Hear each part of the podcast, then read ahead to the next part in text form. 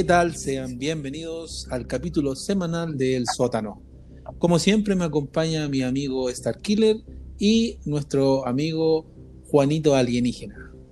¿Cómo están chicos? Hola, Hola, ¿Cómo hola. Bien, bien, bien. Motivado para hacer conspiraciones. Starkiller, eso, tú nos hablabas que íbamos a hablar un tema un poquito interesante esta semana. No sé si nos puedes contar de qué vamos a hablar.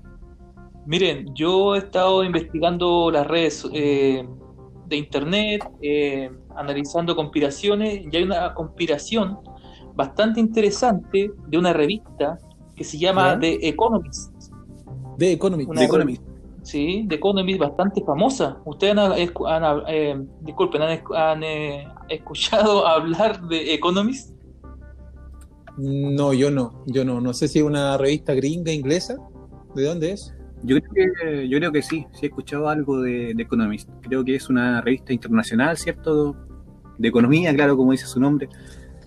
Y muy influyente, ¿cierto? En, en los círculos de poder, ¿o no?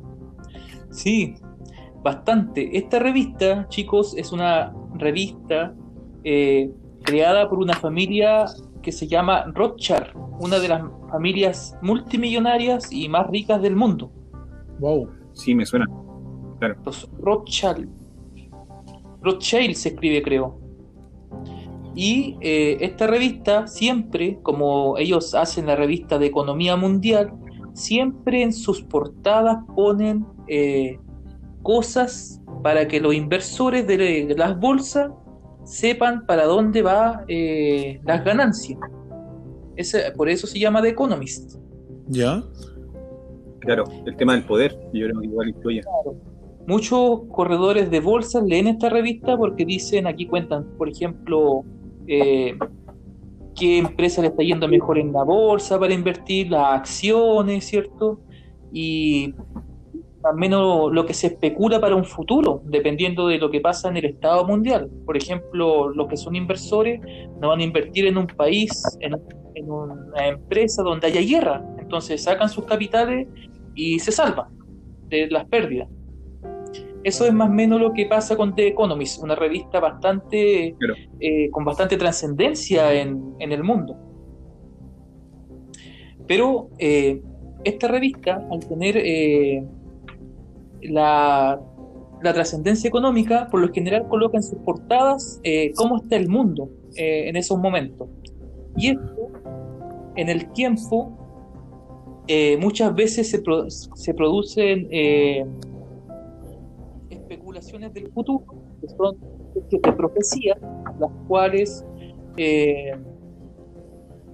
la gente al ver las portadas como que sin- sintetiza lo que está pasando en el mundo, como un diagnóstico del mundo, chicos. ¿Qué opinan? ¿Ya? Interesante, ¿eh? Sí, me parece interesante el tema de que sea como una eh, profecía, como dices tú. Sí. Pero lo que me llamó la atención, o lo que le llamó la atención a muchos cibernautas y a muchos amigos de las conspiraciones, es que en el año 2020, en junio, eh, apareció una portada bastante, eh, ¿cómo se puede llamar esto? Eh, que causa temor y miedo a las personas. ¿Por qué? Porque en su portada aparece las palabras de ¿Estás preparado para la nueva catástrofe? En junio de este año. Y este año, junio 2020. ¿Ya? Y tú dices que hace alusión al, aparecen, al coronavirus. claro, Clau, Pero pero esta revista en junio ya estaba en, en edición, pues. digamos, el coronavirus ya, ya había pasado y Exacto. está dentro del coronavirus esta, esta revista, esta portada. O sea, se Entonces, refiere a otra. en esta portada a otras catástrofes, justamente. Wow. Y en la portada de Economist hay eh, imágenes. Y la imagen que muestra la portada de Economist es una imagen de un sofá de una familia eh, que se está cuidando del coronavirus, ¿cierto? Con mascarilla, con su Mm. hijo que tiene un casco de guerra, su hijo pequeño. ¿Qué Sí, nos dice esta sí. portada con estas imágenes? Nos Mira, dice, justo. Digo, no. amigos, eh, amigos, Cuéntame, Claude, después sigo. No, justo estaba viendo la, la portada porque la habíamos Igual revisado. es- eh, Efectivamente, el niño tiene un casco de guerra, el gato tiene una mascarilla de gas, igual que los papás. Y atrás se ven unas una- unos cuadros con imágenes bastante curiosas. ¿eh? Claro. ¿Qué más nos puedes Claro. contar de la portada, Star Killer? Mira, yo te voy a interpretar un poco eh, cada imagen y lo que se está hablando en la red de estas imágenes, porque he visto bastantes eh, personas que les gustan las conspiraciones y los misterios, y estoy, voy a sacar referencias de cada uno de ellos y un poco de mis opiniones también. ¿Ya? Claro. Miren, la primera imagen, la primera imagen muestra a un puerco que aparece en la mano izquierda al lado de un gato que eh, tiene una máscara también de gas. Eso quiere decir, eh, muchas personas decían que el gato eh, puede ser que la- el coronavirus también sea transportado por los animales. Eh, es como el término del coronavirus, el tema de que los, los animales y las personas se contagian. Entonces a los gatos también hay que cuidarlos a los animales domésticos que no se junten con otros animales para infectarnos nosotros la- las familias del coronavirus. ¿Ya? ¿Ya? A mano izquierda aparece un cerdo igual, el cual se habla de la, de la fiebre porcina o del nuevo virus que está saliendo en China. Claro. ¿Qué opinan de eso, Sí. chiquillos? ¿Escucharon de ese virus? ¿No? De la Sí. C1N1, pero evolucionado. Una nueva cepa mutó. No, no, no sabía, por lo menos yo, de mi parte, no, no tenía idea que había rebrotado el, el tema del, de la gripe porcina. Preocupante en realidad Sí. lo que pasa en ese país. ¿ah? Mm, Sí, lo que pasa es que en ese país hay muchos laboratorios de investigación genética y también de microbios y cosas así, porque ellos son como los precursores e innovan bastante en tecnología de, de esta área. Pero es la nueva potencia, Entonces, igual, se dice, del mundo. Claro, es una potencia mundial también. Claro, son más de mil millones de personas que viven allá, entonces igual hay que considerar ese tema.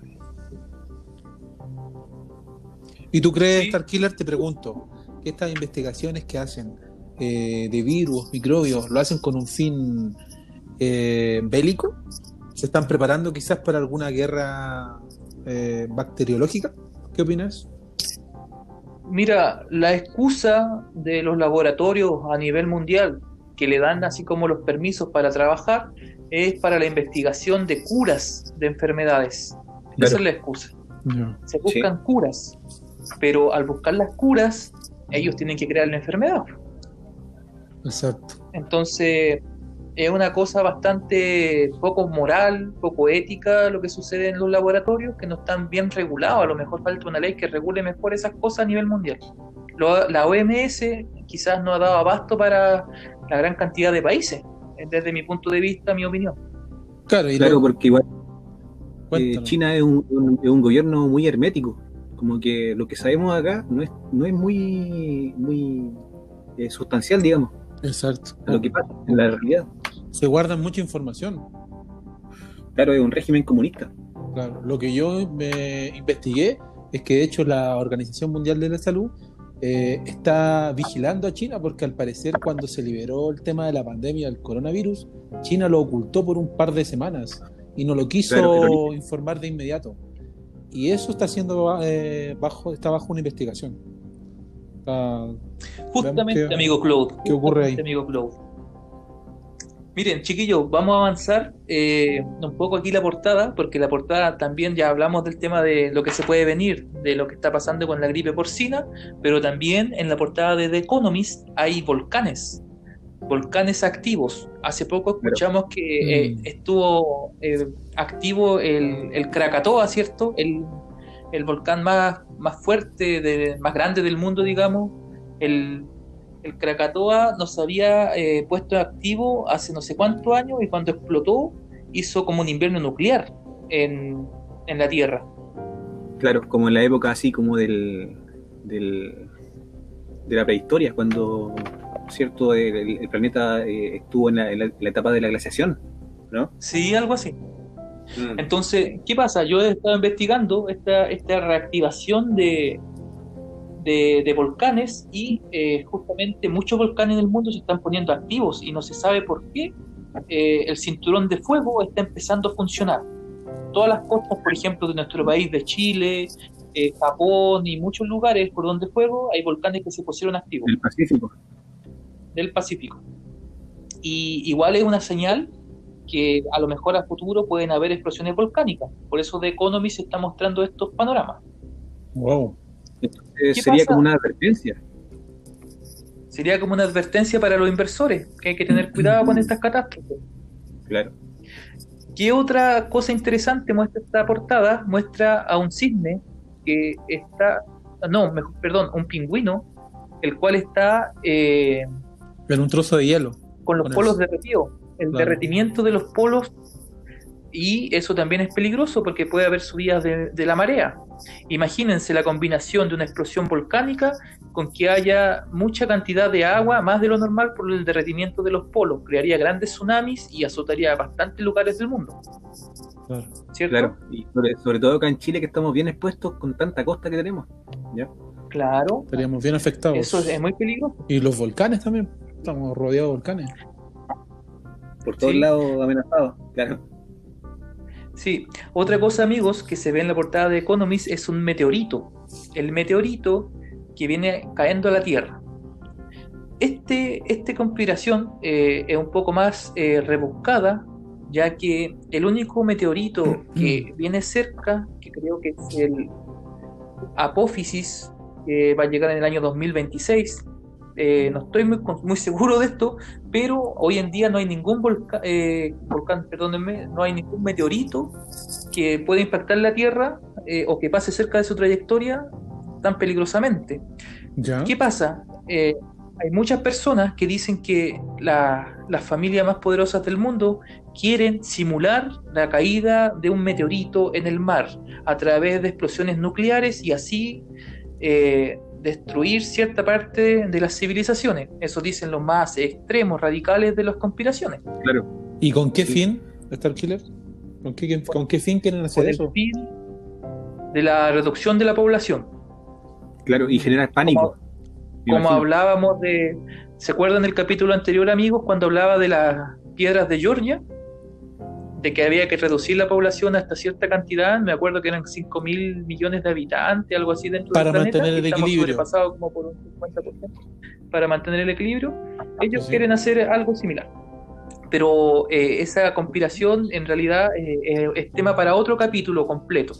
Porque es, es muy es mucha información para decirla ahora y voy a seguir con la portada. Bueno, Sigamos. sigamos. Eh, otra imagen que hay son eh, un reloj, el reloj de la medianoche. Ese reloj de la medianoche, eh, muchos conspiranoicos e investigadores dicen que ese reloj se basa en la película Inferno de Dan Brown. ¿Ya? que, comen- que comenta, si vieron la película, en, en Inferno se comenta que el mundo está sobrepoblado y estamos a la mitad de eh, ser una sociedad de seres humanos que después vamos a pelear por la comida en nuestro, en nuestro mundo. Somos demasiados en el mundo. ¿Por qué? Porque en 24 horas, el ejemplo es el siguiente. En 24 horas, un vaso de agua, si le echáramos microbios, en 24 horas el vaso estaría colapsado. Y a la mitad, a las 12 de la noche, el vaso está a la mitad. Y se supone que nosotros como civilización estamos a la mitad de eh, completar el mundo, llámesele así, o dígase así. Claro. ¿Qué, colapsar. qué- qué- qué- qué piensan de esto, chiquillos? Eh, mira, yo creo que en realidad, actualmente como estamos, la cantidad de millones de habitantes que tiene el planeta está, estamos al borde de eh, erradicar eh, los recursos, porque los recursos son, los recursos son limitados. Hemos extinguido varias espe- especies, especies ya de animales y los recursos de a poco se están agotando. Entonces me hace sentido el reloj. Sí, Sí. pero por otro No, lado, y como, como cita igual chiquillo, vean la película Inferno. Ahí se muestra esto del vaso, del reloj que le digo yo, y es como una como un guiño directo de la película que hace The Economist. Ok. La vamos a dejar eh, anotada para ver. Importante, eh, En, el- en la portada son unos patos que están muriendo, que hay unos patos que están muriendo tres patitos, esos patitos eh, hablan de que a lo mejor después va a salir una, una, una, gripe, a lo mejor como la gripe avial española, que sea bastante eh, mortal. Aquí estamos hablando no de un resfrío, estamos hablando de una gripe mortal que a lo mejor puede también afectar bastante población mundial. Wow. Y eh, para terminar, se puede apreciar bombas nucleares también. Que microbios. Microbios y bombas nucleares. Los microbios son bombas biológicas, es, la guerra, ¿cierto? De guerra biológica en, el mundo.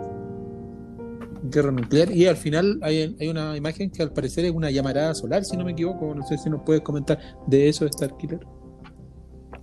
Mira, la llamarada solar eh, los conspiranoicos del año 2012, que los conspiranoicos están esperando una fuerte tormenta solar que vuelva a la edad de piedra, a la civilización humana, al planeta, que destruya todas las cosas electrónicas.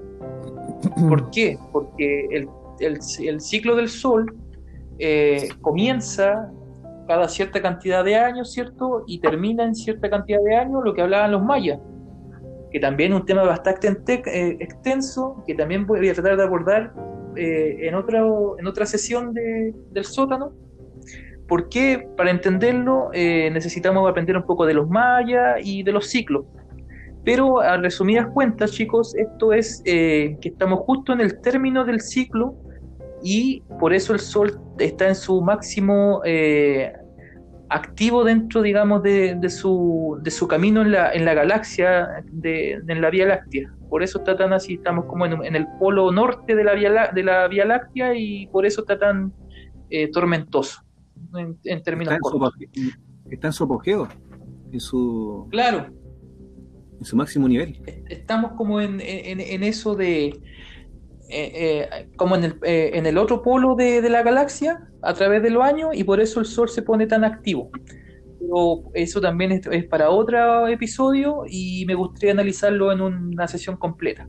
Pero eso es conspiraciones, chiquillos. Espero le haya servido. Como les digo siempre, esto es solamente una pincelada de lo que en realidad son estas ideas y sigan investigando ustedes en sus casas. Y nada, muchas gracias por la atención y amigos del sótano. Eh, seguiremos investigando para ustedes.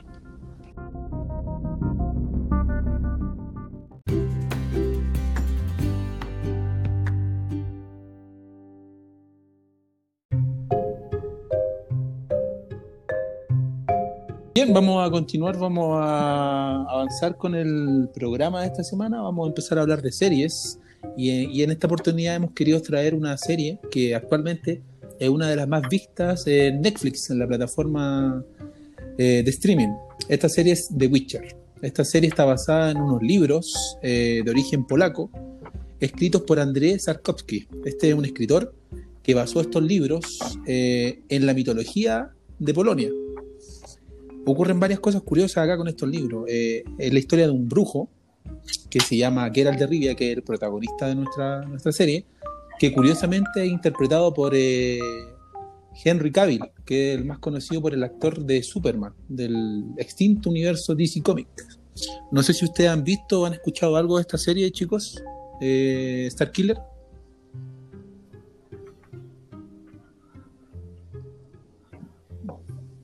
Eh, yo vi en, Netflix una, sinopsis, pero no le he tomado la, atención porque no, no mucho tiempo en realidad. ¿Y nuestro amigo Juan? No te puedo decir más, más que eso, Yo la verdad desconocía esta serie, no, me suena para nada, pero me llama la atención que sea una serie polaca, porque eh, fue grabada en, Polonia, ¿no? No, mira, en, primera instancia sí, porque hay una serie antigua de los años 90 que se grabó eh, totalmente en Polonia, con actores polacos y en polaco. Claro. Pero eh, Netflix ah, se dio cuenta de la, del potencial que tenía este guion y estos libros. Esta es la serie que viene a reemplazar, eh, digamos, eh, el vacío que dejó Juego de Tronos. Juego de Tronos, si han escuchado. Ah, ya. Tiene toda esa onda mística, criaturas mitológicas, brujos, caballeros, medievales, traición, pasión, venganza tiene la serie. Les cuento un poquito, Locura. locura, exactamente, rápidamente en qué se trata o cuál es la, la estructura central de la serie. Claro, se trata de un brujo que es Geralt, un brujo que es Geralt de Rivia, y este Dale, brujo, eh, al completar, era un- una especie de mercenario, y al completar una misión en específica, la persona que ayudó no tenía cómo pagarle, y le entregó a su hija, a su primogénita, como ofrenda. Esta primogénita eh, resulta ser Siri, que es una especie de híbrida entre el mundo mágico y el mundo de lo humano. Esta muchacha tiene poderes, poderes mágicos. Y eh, al crecer se junta con Geralt y se van a entrenar. Se van a entrenar a una zona, a una fortaleza. ¿Ya? Eh, ocurren muchas cosas en la serie, aparecen nuevos personajes como por ejemplo Jennifer. Esta tipa trata de eh, engañar a Geralt en primera instancia, pero al final se terminan enamorando. Eh, luego Siri se da cuenta de que ella no es simplemente un personaje común, sino que tiene en su sangre un linaje real. Y esto es lo que le hace tan especial y es la magia que tiene dentro de su, de su ser. Eh, en resumen, la primera serie, la, primera temporada de la serie en Netflix, nos resume el encuentro entre Geralt y Siri y la- el romance que tiene Geralt con Jennifer. Que al final Jennifer es una especie de bruja, igual tiene poderes mágicos, eh, y esta mujer es una especie de cerca de 100, 200 años, tiene idea, pero con el tema de la magia se ve como una mujer de 25 años. Lo mismo Claro. lo mismo Geralt. Eh, el Netflix, tengo entendido de que está contento con los resultados de la primera temporada y prometió una segunda y tercera temporada.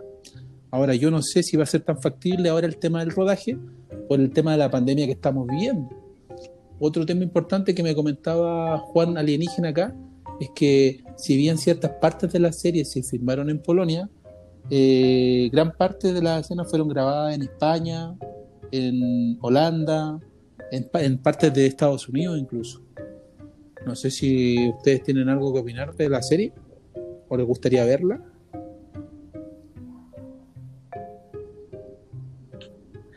Eh, Claude, eh, yo parece como en entre reojos de que hay un mira, juego historia- también de esta serie, ¿no? ¿Cómo partió? Este tipo, el polaco, el escritor, cuando escribió sus libros, no le tenía mucha fe y los vendió a un precio de huevo a una compañía de videojuegos que se llama CD Projekt Red. Y cuando los vendió, dijo, bueno, me gané 2.000, 3.000 dólares, lo que le hayan pagado, y no se dio cuenta de lo- del potencial que tenía esta historia y este universo mágico de The Witcher. Lo que hicieron los, los Claro. productores del videojuego chicos, crearon en primera instancia el The Witcher. Luego salió el The Witcher 2 para PC. Y el The Witcher 3 salió para PlayStation 4 y Xbox 60. Al final, el dinero que empezaron a recaudar los creadores de este videojuego, de este videojuego, fueron Power, millones y millones power de dólares. Al final el tipo, el escritor, se arrepintió en el año 2018, si no recuerdo mal, inició una demanda contra los creadores del videojuego para empezar a tratar de obtener dinero, porque se dio cuenta de que la historia y el universo que él creó era mucho más grande y le podían sacar mucho más provecho de lo que él lo hizo en su momento. Al final llegaron a un acuerdo, lo mismo con Netflix cuando les compró la- los derechos de autor para crear esta serie. Yo creo que eh, The Witcher es hoy en día la principal apuesta eh, en temas de series míticas que tiene Netflix para poder eh, recaudar público y suscripciones mensuales. Pero efectivamente esto parte con los videojuegos. La, la mayor parte de los fanáticos de The Witcher, como en mi caso, viene desde los videojuegos. Yo primero jugué los videojuegos y me salté a los libros. Y de los libros pasé a la serie. Esa fue la... O sea que el tipo, Dinos. el tipo regaló prácticamente los derechos. Exacto. De hecho, cuando este escritor polaco, eh, antes de venderlo, el, el tipo, cuando creó este universo, lo creó en una especie de concurso que se hizo en Polonia en la televisión, que eran para escritores emergentes. Era un, concu- un Ah, concurso ya. para crear cuentos, pequeños cuentos, pequeñas historias. Y creó la historia de Geralt. Y tuvo tanto éxito que le empezaron a pedir los fanáticos en Polonia de expandir este universo. Y empezó a crear la historia de Siri, que es la niña con magia que les contaba. Luego empezó a escribir los cuentos de Jennifer, que es la bruja que les contaba, que tiene cerca de 100, 200 años. Y al final esta especie de universo empezó a crecer. empezaron a, entrar más personajes y al final ya hoy en día es un universo completamente extendido. Y Netflix, en primera instancia fueron los dueños de los videojuegos, CD Projekt Red, que tuvieron el ojo para darse cuenta del potencial de este universo y ahora Netflix está tratando de gozar de esta gallinita de los huevos de oro, porque como les digo, al terminar el tema de Juego de Tronos, dejó un gran vacío para los fanáticos de la serie del, mundo épico y, mítico. Eso es lo que les puedo comentar, chicos, de The Witcher 3. Sí. Entonces esto se basa en la mitología del, país, ¿cierto? Exactamente, en la mitología de Polonia. Eh, de hecho... Es como si, es como si acá, es como si acá hicieran como una, una serie relacionada, no sé, con, con Lautaro, con, con, mitología de, acá de, nuestro país. Exacto, si, si, hiciéramos el símil en el tema de Chile, es como si un escritor acá en Chile hiciera historias míticas relacionadas con la cultura mapuche, la cultura aymara o otra etnia o otros pueblos originarios y luego lo pasaron a un videojuego y de un videojuego em, a una serie. Ahora, si usted, usted no sé si usted, espera, con esto termino, no sé si recuerdan bien, hay un juego de cartas que se llama Cartas de Mito y Leyenda, que ocupó lo que dice Juanito ah, alienígena, que ocuparon historias del, de la cultura mapuche para hacer cartas de muy popular. un juego de cartas, mitología, mito y leyenda. ¿Cuántos castillos no destruí, Cloud? ¿Cuántos castillos no destruí con mis mejores guerreros? los tres hemos jugado mito y leyenda. Mira, eh, la verdad es que yo las jugaba como lámina. No, nunca me interesó, me interesó el tema, pero sí las coleccionaba, pero sin ir más allá. Yo creo que hay mucha gente que nos está escuchando en este momento que igual conoce el tema de las cartas y todo, pero no nunca se, metió de lleno al tema, digamos. Como no otras personas que sí eran fanáticas. Exacto, a mí lo que me llamaba la atención de estas cartas era las ilustraciones, los dibujos. Eran increíbles la, calidad. Eh, bueno chicos, eso ha sido eh, la En esta semana hemos querido traer The Witcher porque hace poco la eligieron como la serie más vista eh, a nivel streaming. Por eso hemos querido traer esta serie de Witcher. Espero que le haya interesado un poco el tema y que ojalá, si es que no la han visto, se den la oportunidad de verla. Eso. ¿Algo que opinar, chicos, para terminar? Muy interesante. Sí, tengo una, una acotación pequeña. Eh, eh ¿Quién mejor, la serie o el juego? He leído por lo menos los tres principales libros de Andrés. Me he jugado los tres juegos y vi la primera temporada de Netflix. Eh, yo esperaba más, para ser sincero. Yo esperaba más de la serie quizás tomaron una especie de rumbo erróneo, creo yo. Entre flashback, eh, ¿no? empezaron, tiraron mucha carne a la parrilla y el desarrollo de los personajes en la serie es mucho más rápido y uno queda mucho más exhausto porque no alcanza eh, a digerir la trama del personaje principal y de los secundarios. No es como en los videojuegos, los libros que son hora a hora de, juego hora a hora de lectura, donde tú puedes ir tranquilamente eh, identificándote con los personajes. En la serie es todo más a saco en una semana, en, un capítulo, ya te resumen eh, prácticamente un libro completo. ¿Entiendes? Entonces yo por lo menos prefiero los libros y en segunda instancia los videojuegos. Eso. Entonces para ti, a tu juicio, eh, la serie no le hace justicia a, los libros, ¿verdad? No, no, yo, yo creo, considero como tú dices, Juan, eh, los libros están a un nivel mucho más alto. Este escritor, que el polaco que les decía, tiene una, una cantidad de premios a nivel internacional de hecho, lo han, lo han comparado con Tolkien, que, el, que es el escritor del juego El Señor de los Anillos. Sí. O sea, tiene una imaginación tremenda. Sí. Pero aún así la serie es buena, Sí, buena, la recomiendo, de todas maneras. Aparte son cerca de 11, 12 capítulos de 45 minutos. Otra cosa buena, el tema de la... Eh, la musicalización de la serie, crearon música con orquesta, eh, el tema de la vestimenta, claro, crearon un idioma exclusivo, eh, como en El Señor de los Anillos, crearon una especie de élfico, pero para la serie. Y la interpretación de Henry Cavill, que es el Superman de DC Comics, increíble, muy, muy bien, porque se caracteriza muy bien con Geralt de Rivia, la personalidad, los gestos, todo, eh, es como uno se lo imagina en los libros. Así que el tema tiene, tiene cosas buenas, sí. Eso chicos, espero que les haya gustado y ojalá puedan ver la serie cuando tengan tiempo. Vale.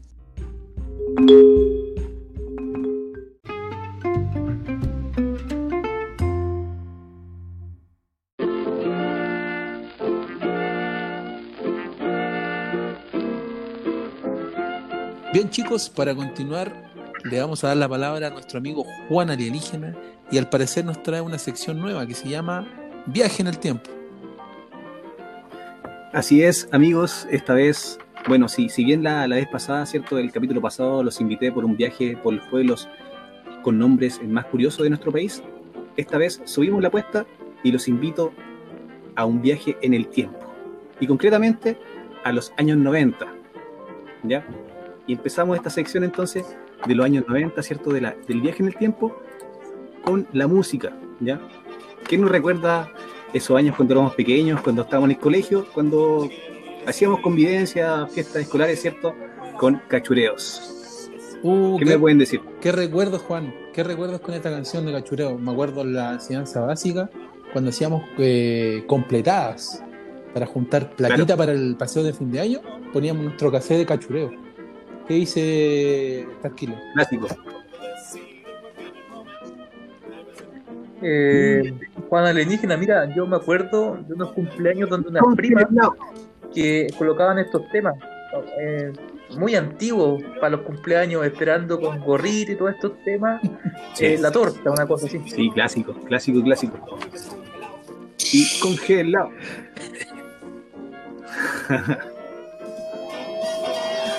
claro, y avanzando en el tema entonces tenemos cachureo, ¿cierto? Cuando éramos pequeños. Después con el tiempo eh, llegaron eh, otra, otro tipo de música, ¿cierto? De la música pop nacional eh, y el reggae. El reggae pegó mucho, ¿cierto? Con, con Gondwana. ¿Quién nos recuerda estos años cuando sonaba Sentimiento Original, por ejemplo? Qué buenos temas, ¿Qué qué buenos temas, Juanito. Sí, me acuerdo de las fiestas familiares, cuando ya era más grande con mis primos, mis primos mayores, salíamos a. Nos alejábamos un poquito de las fiestas familiares y poníamos nuestra, nuestra música. Y lo que sonaba en esa época, en esos años, era estos temas. Increíble recuerdo. Claro, ¿quién no grabó estos temas en cassette? ¿Cierto? Desde la en la radio. cuando sonara el momento justo para apretar el botón play y rec. Exacto. Y después adelantando, ¿cierto? El cassette con el lápiz pic, ¿sí o no? ¿Qué opinas, Verdad. Mr. Killer? Mira, yo me acuerdo de estos temas que estaba como en la media igual y, y lo mismo, la- escuchando la radio y grabando los cassettes con el Claro, con el personal, el Sony Walkman, Sony Walkman, Walkman. Wal- Walkman. Claro, eh, grabando esta- este- estos temas de la radio. También tenemos el, tema de la, televisión. La televisión, ¿cierto? No- Nos, dio mucho, muchas horas de entretenimiento. Cuando no existía el internet, ¿verdad?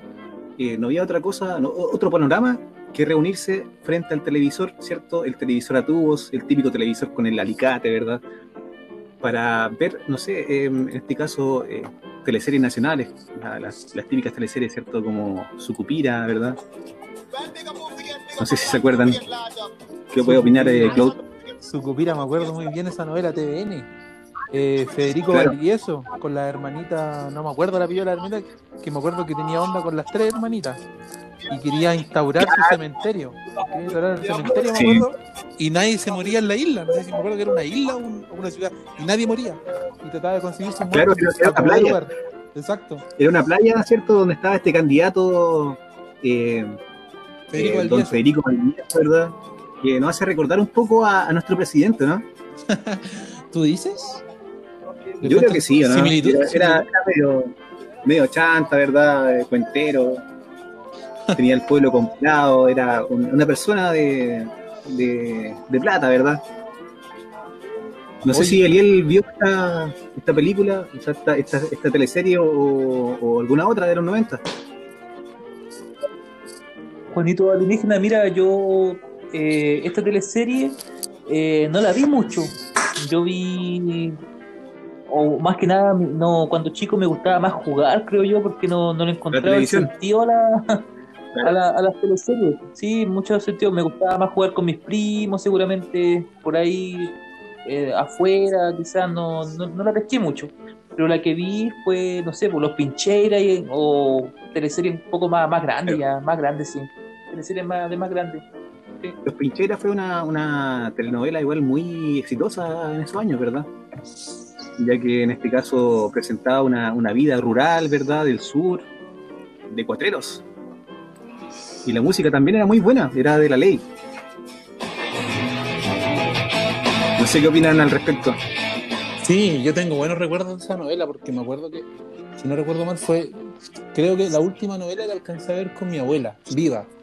Eh, me acuerdo del tipo el que hacía Pancho Melo, el pulpero. Que diga, no diga. El, el árabe. El árabe, Sí, que ¿verdad? era un árabe que la- y habla todo el tema de la inmigración Marwa. que recibió Chile en esa época, el tema de la eh, el donoso, que era como el antagonista de la telenovela, que ¿Cómo era, se mezclan las culturas? que era muy malo el tipo, que le pegaba la- a, lo- a los empleados, se violaba a la Ese china, era Ese era malísimo. Ortúzar, Er- ese, ese, era re weón. malo. Qué Era re recuerdo, qué recuerdo. A las chinas, como las trataba. Sí, sí. Los pincheros. Oye, Juanito, y al parecer eso de los pincheros está basado en una historia real, ¿ah? Creo que ocurrió. Claro. Sí. Eran unos cotreros que de la zona de Chillán, ¿verdad? Que querían hacer justicia social. Porque veían que, claro, en este tiempo los, los fundos, ¿cierto? Eran controlados por personas muy, muy malas, como el mismo Ortúzar. Claro. Por lo cual ellos buscaban la justicia, pero por fuera de la ley, por fuera de, de la- de las instituciones, ¿cierto? De, lo- de la, de la policía de esos años, que era bien corrupta, bueno, todavía. Y, Claro. y por eso era una, una figura tan mítica los Pincheiras. Mm. Buenos no sé, recuerdos. amigo Starkiller, amigo Starkiller, que no era muy asiduo, ¿cierto? A la televisión, yo creo que sí, por un lado, con el tema de- del anime, que pegó fuerte en esos años en Chile, en los 90, ¿sí o no? Dragon Ball. ¿Qué opina Starkiller de Dragon Ball? ¿Qué te recuerda? No, no, me pasé la infancia viendo esta serie, por lo menos 10 años. De los 10 a los 19, o de los 6, mejor dicho, a los 17, que 10 años de, Claro. anime japonés. Eh, me pasaba los, los, los recreos en, en el colegio viendo las películas que las pasaban Por en el colegio. Vi todas las películas en el colegio, más que nada en los recreos. Era toda una así. aventura llegar del colegio en la tarde y poner Megavisión para ver eh, cierto Dragon Ball. ¿Quién nos recuerda a- al maestro Rochi, Yamcha, el mismo Goku, ¿cachai? Muy bacán. ¿Qué, qué opina Cloud? No, buenísimo recuerdo, Juan, de, de esta serie. Esto que yo, sin duda, considero que es la serie que más he visto y la que más me marcó durante mi infancia. Me la presentó a los 7, 8 años un primo mayor. Me dijo, ven a ver Bueno. una serie conmigo. Y empecé a ver y de ahí fanático de Dragon Ball, después Dragon Ball Z, Dragon Ball GT y ahora Dragon Ball Super. Incluso mira mi edad que tengo hoy en día, sigo viendo por internet los capítulos de Dragon Ball Super, siguiendo la historia. Muy Es que pegó fuerte. Sin duda pegó fuerte esta serie porque te mostraba una aventura y, y además te, te daba enseñanzas, enseñanzas de, de compañerismo, ¿cierto? De, Superación, de amistad. y también claro. por otro lado tenemos, tenemos a, a Pokémon, ¿sí o no? Apps ¿Qué pueden validar. Claro. Ash, Ash Con esto, con esto me recuerdo el tiro de Chilevisión, porque esto los tiraban en Chilevisión en el Club de los Tigritos, si no recuerdo mal. efectivamente. Eh, yo me vi Pokémon 1, el 2, y después ya perdí la línea, pero el primer Pokémon eh, fue el que, me- el que más me marcó, con el equipo Rocket, increíble. Claro. Y lo loco es que hasta hoy en día pega porque está Pokémon Go, ¿cierto? Que ha encantado a la juventud, a, a los niños de hoy en día. Entonces es una serie que comparten tanto los, los padres, ¿cierto? Con, con- con los hijos hoy en día, ¿cierto? ¿Qué opina Starkiller? Mira, yo vi Pokémon 1 y Pokémon 2 y claro, después no vi mucho tiempo para ver un poco de serie, pero Pikachu es un personaje reconocido a nivel mundial por Juanito Alienígena. Mucha fama, Claro. muy bueno y simpático. Y además que la aventura que te muestran de crecimiento personal y crecimiento con, eh, con los Pokémon igual es muy Claro, entretenida. esa es la enseñanza que te deja el anime, eh, los dibujos orientales, ¿verdad? Que eh, te muestran cierto aventuras, mundos de fantasía, pero a la vez te, te- te entregan valores, te entregan eh, enseñanza. Y no sé si se acuerdan, pero con Pokémon estaba todo un mercado asociado con el tema de los, de los tazos, ¿verdad? ¿Quién no jugó los tazos en el colegio, ¿cierto? En el recreo. Sí, eh, casi perfecto. con los- los- Claro, Eso era Y lo que venías con las papas fritas, si no me equivoco, ¿no? claro, con, con las papas eh, Evercrisp en ese tiempo, antes de que se llamaran Lays. Otro Chile. Claro, la Parcel también, que no se acuerda de las papas Parcel. Buenísimo recuerdo. Buen viaje en Claro. el tiempo. Y para cerrar, también tenemos el, el- el recuerdo de, de- de los deportes, de la, de la, de la, la heroica, ¿cierto? Eh, triunfo de Chile en el mundo, como eh, el Gino Río, ¿cierto? Que no se acuerda cuando fue número uno, número uno del mundo, cuando éramos pequeños, ¿cierto? Los partidos quedaban a las 6 de la mañana, no sé qué opinan ustedes. Oh, mira, yo recuerdo bien el, el momento exacto cuando el chino salió campeón, o sea, que salió número uno, si no recuerdo mal, pero eh, se lo ganó un, a Lagazi, si no recuerdo mal. Y me, sí. me- y me acuerdo que mis vecinos en, en- en el barrio donde yo vivía salieron a la calle con bandera a gritar, fue una cosa de loco, como si hubiese sido la final de una Copa Mundial. Y en esa Sí, época fue- no era usual que el, que el tenis fuera tan masivo. Era un deporte más elitista en esa época, pero el chino lo, lo masificó, digamos, en el país. Buenos recuerdos. Aparte que los 90 fue una, una etapa de, de que eh, Chile se abrió al mundo, ¿cierto? Estaba el presidente Frey, ¿cierto? Que suscribió acuerdos internacionales con otros países, se lo pasaba viajando y eso fue motivo de chistes, no sé si se acuerdan. Star Killer. Mira, eh, hablando del Chino Río, yo el Chino Río mm, lo recuerdo, vi, las, vi los partidos con mi viejo a las horas, a las tantas horas y celebramos, me acuerdo, mi viejo yo era más chico, tenía como, tendría como tres, 13 años o 10 años por ahí, era muy pequeño, pero igual, yo con, con mi padre, igual contento y, y- y viendo que teníamos un chileno, mi viejo siempre me dijo, un chileno eh, que se muestre Claro. al mundo como el número uno, nuestro país tiene que estar orgulloso de él. Una cosa Fue como la primera vez que se abrió el mundo, el año 98, año del Mundial de Fútbol también, la dupla Sasá. ¿Quién no se acuerda de esos partidos que, que veíamos, ¿cierto? En, en el colegio, ¿cierto? En, en la casa, en esos televisores antiguos. El año 1998. ¿Qué opinan de, de- de- de estos recuerdos de, de la selección chilena? Oh, esa canción, Juan, esa canción. Yo me acuerdo perfecto, como tú decías, que los partidos los pasábamos en el colegio. Nosotros hablábamos con el profesor, con el director del colegio para que nos dejara prender la tele para poder ver los partidos. Me acuerdo eh, específicamente cómo fue mi celebración cuando el Marcelo Sala le puso los dos goles a Inglaterra, a Italia, exacto. Sí, No, Italia. Fue increíble, buenísimos recuerdos de esa época, increíble. Esto fue memorable porque, por un lado, eh, no sé si se acuerdan cuando, cuando en los años 80 Chile fue suspendido por la FIFA por el, por el, por el tema del Condor Roja. Exacto.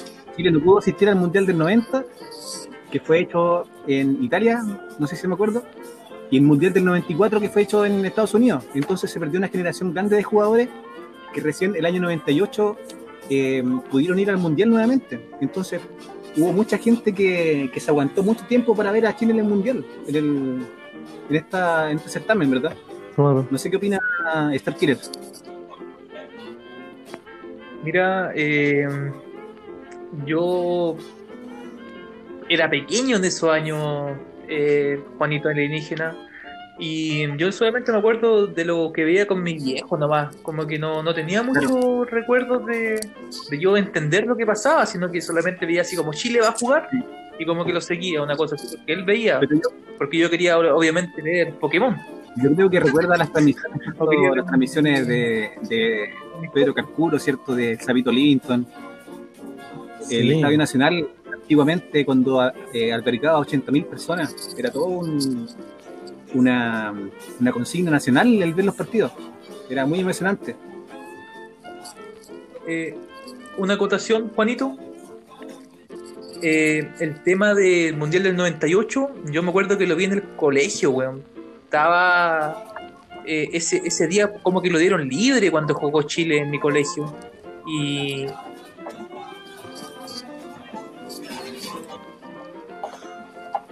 Cuéntanos más. Se le trancó la perilla. Y aquí hicimos pausa, ¿no? No sé ¿Qué pasó? le- ¿Qué le pasó eh, a Miguel? Volví. Y entonces, eh, ¿retomamos? Sí, retoma desde la experiencia. Eh, Liel comienza cuando empezaste a hablar. Quiero hacer una acotación, Juanito. Comienza desde ahí. Ya. No sé qué opina en este caso nuestro amigo Star Killer. Cuéntanos un poco cómo fue tu experiencia en relación al mundial, a la dupla Sasá. Mira, eh, a- quiero hacer una 98. acotación, Juanito. Quiero hacer una acotación, Juanito. Eh, yo vi el, el mundial en el colegio. En el colegio pusieron teles en las salas para ver eh, cómo iba a jugar Chile, la dupla Sasá y pucha, los profesores contentos viendo el partido, una cosa que no se veía hace muchos años que nuestro país saliera al mundo a, a mostrar la bandera, fue una cosa bastante bonita. Y me acuerdo que contento cuando se hacían los goles y, y- y eso era como el tema de conversación en el colegio. Claro. Buenos recuerdos. Entonces así finalizamos esta, este tema, ¿cierto?, del viaje en el tiempo al año 90. Etapa muy linda, ¿cierto?, para todos nosotros que nos criamos, que nacimos en el año 90, ¿verdad?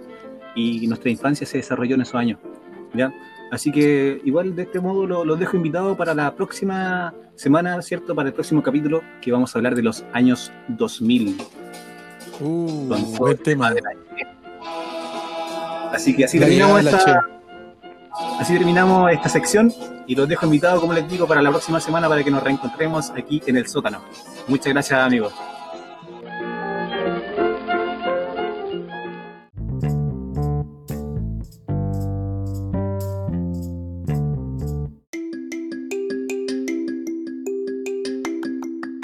Bien, vamos a continuar con nuestro programa de esta semana y vamos a continuar con la sección de qué pasa en Chile.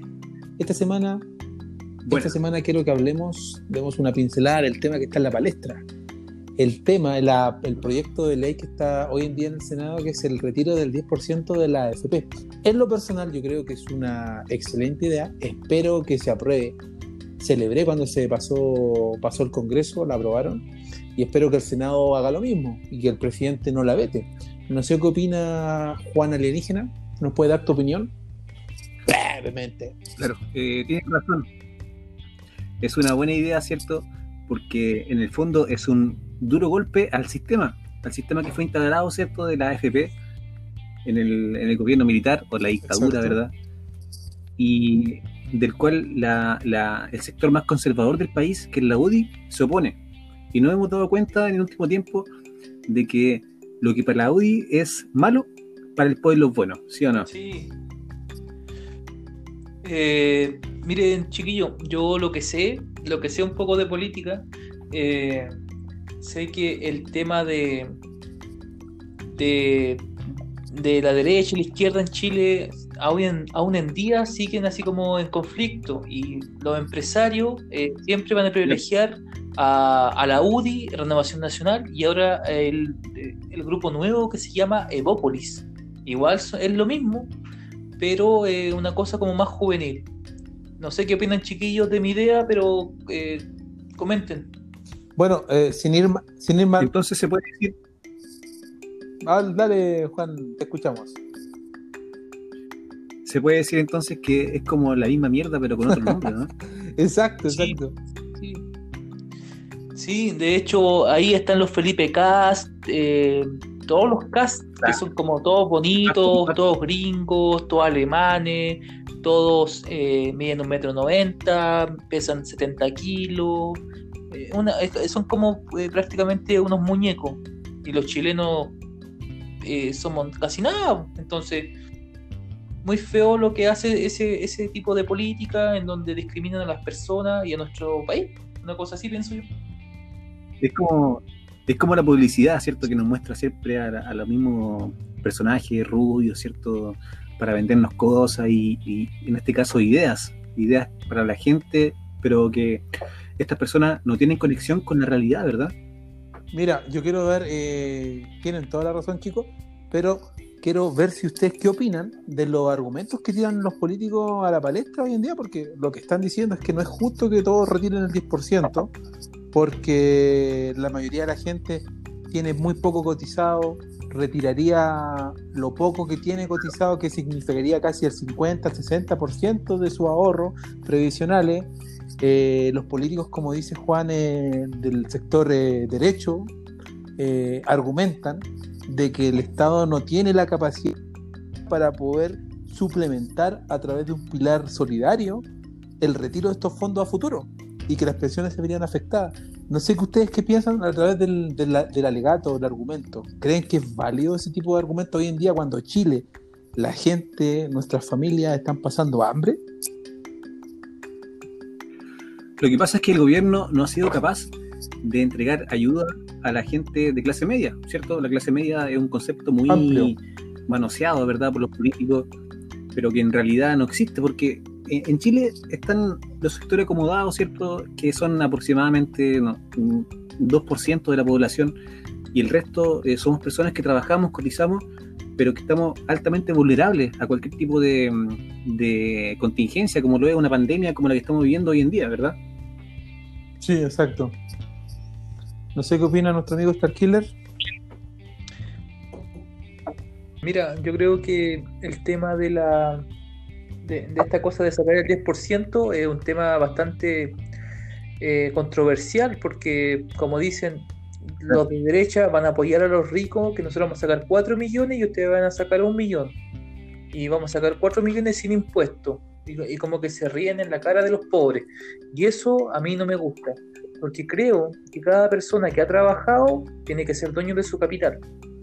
Y, y ese capital eh, él lo logró a través del trabajo, entonces pienso que él tiene que ocupar su capital, pues no, no, no, no solamente los que tienen más o los que tienen menos, que sea una cosa transversal. Efectivamente, la derecha siempre eh, ha enarbolado un discurso de la libertad, la libertad económica. ¿Y qué acción más libertaria que la posibilidad de que cada persona pueda decidir, pueda elegir entre los beneficios que le entrega el gobierno, que a la luz de, de los hechos son insuficientes, o eh, elegir el retiro de sus fondos de un sistema que claramente no responde a la necesidad de la gente. Miren, a raíz de lo que habla Juan, les quiero hacer una pregunta. ¿Qué opinan ustedes actualmente de las propuestas del gobierno? Tenemos en primera instancia el bono COVID de 50 mil pesos. Luego salió el ingreso familiar de emergencia, que fue de 60 mil pesos. Luego el, el IFE 2.0, como lo llamaron, de 100 mil. Hoy en día el ministro Briones, lo último que hizo, dijo, y dijo, esta va a ser la última propuesta del oficialismo, va a ser el bono de 500 mil pesos y con posibilidad de un préstamo solidario a cuatro años de pago en cuota. Eh, ¿Ustedes creen que hoy en día, según lo que están pasando en nuestra familia,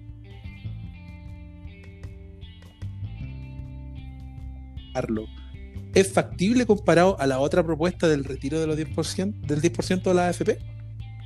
¿Qué cree de nuestro Sí, amigo Juan? mira, yo, mira, yo creo que eh, esta propuesta llegó tarde, mal Mm. y tarde. Eh, tarde porque ya han pasado, no sé, cuatro o cinco meses de que empezó todo esto, de que mucha gente quedó sin trabajo por las políticas del gobierno de la suspensión laboral, ¿verdad? Entonces, claramente, esta, esta propuesta no satisface a la gran mayoría, porque para el último, en este caso, el crédito, te piden un, sueldo mínimo de, de 50, no, de 500 mil pesos. ¿ya? Y claramente la, la mayor parte de la gente gana mucho menos de eso. ¿ya? Eh, según estudios, el 75% de la gente gana mucho menos de 500 mil pesos en el país. Entonces, ¿qué pasa? Hay mucha gente que no, no puede optar ni al bono, ni al, ni al IFE, ni tampoco a esta propuesta. Entonces, la mejor alternativa claramente es el retiro de los fondos. Exacto. Mira, para complement- complementar el punto que tú me decías, yo hace poco estuve hablando con un, compañero, con un colega, que él es de Santiago, eh, y me dice que él estuvo haciendo eh, trabajo en terreno con gente de Puente Alto. Y uno se imaginaría que los vecinos de Puente Alto, por la condición de un sector, de ser un sector vulnerable, eh, recibirían en su gran totalidad el, el IFE, el ingreso familiar de emergencia. Y él me contaba de que de 10 personas que les Sí. preguntaban, uno o dos, con suerte, les decían de que sí. Y aquí tenemos un gran problema y quiero ver qué opina nuestro amigo Starkiller de este, que es el registro social de hogares, que hoy en día se está convirtiendo en la gran aduana para poder filtrar los beneficios del gobierno, ya que mucha gente no está encuestada o Claro. tiene un porcentaje erróneo. No sé qué opinas tú, amigo Starkiller. Eh, miren chicos, el tema del registro social de hogares, igual eh, para mí es un tema complejo porque eh, el gobierno está tomando, me, yo, eh, son temas técnicos esto del registro social de hogares, de la encuesta, de la ficha CAS, de todo eso, pero eh, son cosas que el gobierno le puso un, un límite más que se llama el, el CIE, CIO, CIE, eh, Clau, ¿tú sabes algo de esto? CIE, de, de esta sigla. Temas técnicos. Sí, mira, el registro hogares siempre ha medido la condición de vulnerabilidad a través de eh, el tema de los sueldos, pensiones que reciban las familias, alguna propiedad al nombre, vehículo, algún terreno. Pero para el tema de la contingencia, lo que hizo el gobierno implementó otras variables que hoy en día ni siquiera la gente que Claro. trabaja en el propio gobierno lo tiene claro, sino que es la gente del propio Ministerio de Desarrollo Social que crea este instrumento que es el registro social, que sabe la fórmula. Pero esta fórmula no es transparente y no es clara. Y eso se refleja en el descontento de las familias en Chile. Yo creo que diste en el punto. Diste en el, diste en el clavo porque eh, para todo Alienígena, tipo de beneficios, Déjame hacer un punto, se llama ICE. Lo busqué en el compu y se llama ICE, lo que tiene el gobierno para distinguir quién es más pobre entre los pobres o más menos rico entre los ricos. ICE, Ya. indicador socioeconómico, una cosa así. Y el tema es que para cada, cada beneficio que impone el gobierno hay un, un montón de, de requisitos. Entonces, por otro lado, también está el tema de que muchos profesionales, ¿cierto?, que están pagando crédito universitario, están pagando su casa, no tenían ficha. Entonces, para, para acceder a este tipo de beneficios tienen que tramitar su ficha y es todo un, un enredo muy grande para poder acceder a, un mínimo eh, eh, ayuda, la mínima ayuda que entrega el gobierno en este momento. Claro, exacto. Yo creo que hoy en día nos hemos dado cuenta, y el gobierno y todas las personas, todos los chilenos nos hemos dado cuenta que eh, el tema del registro social de hogares no ha dado la, la talla. Los municipios no han dado la talla para ir actualizando Claro. a buena hora, a buen tiempo, los registros sociales de hogares. Hoy en día las opciones que, que da el gobierno es actualizar a través de la página del registro con la clave única, eh, poder eh, sacar, eh, agregar un integrante o modificar los ingresos. Pero eso tiene un periodo de un mes para que se actualice. Por lo tanto, es muy tardado. Claro. Claro, todas estas medidas llegaron tarde y mal, porque dejan fuera mucha gente. Entonces, la opción del retiro de fondos del AFP es una muy buena alternativa, porque permite que uno pueda elegir. Y por otro lado, es un gran golpe al sistema, al sistema que fue impuesto, ¿cierto?, en dictadura. A nadie se le consultó si que eh, preferíamos un sistema público o privado de, de previsión. Por lo cual yo creo que, como te digo, es un, un gran golpe al sistema.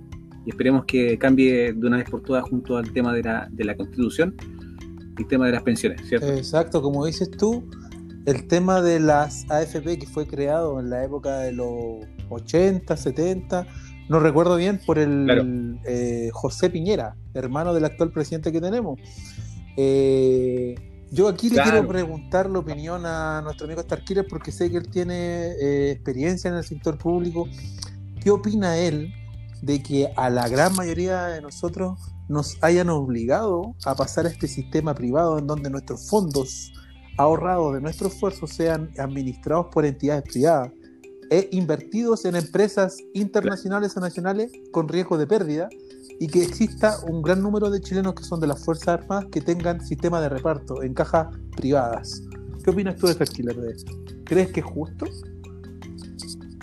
Eh, miren, chiquillos, yo esto sí que lo he investigado y eh, la ley 3500 de AFP Exacto. habla de, de del tema de que eh, los pensionados en su tiempo eh, el gobierno quiso que las personas que eh, se auto eh, capitalizaran individualmente para mantener las pensiones ya que muchas Claro. personas en esos tiempos el, el seguro no, no podía cubrir los gastos, una cosa así. Entonces, ¿qué pasó? El José Piñera, en- con el tema de los Chicago Boys, ¿recuerden eso, chiquillos? El tema de los Chicago Boys, Sí. de Milton Friedman, eh, neoliberalismo, capitalismo, esas teorías que trajeron de Estados Unidos eh, influenciaron mucho a las instituciones y más a los políticos. Entonces, esa idea de que el Estado eh, estuviera fuera de, las instituciones y de las empresas era bastante eh, para ellos favorable y además lucrativa. Mm. Eso, eso son unas pinceladas de lo que sé, porque igual contrastarlo ahora con la realidad, eh, la teoría con la realidad está un poco complejo, pero eso es más o menos lo que entiendo yo de lo que me pregunta Chloe. Exacto. Tal cual era lo, que yo. Por ahí, va la, por, ahí va la, por ahí va la idea. Eso era lo que yo quería que comentaras para nuestros amigos que nos están escuchando. Y no sé si nuestro amigo Juan eh, quisiera dar algunos puntos para ir ya cerrando la sección. Así es. Mira, eh, no hay que olvidar de que el, sistema de FP para los grupos económicos eh, grandes de este país es la gallina de huevos de oro, porque financia todo su, su operamiento.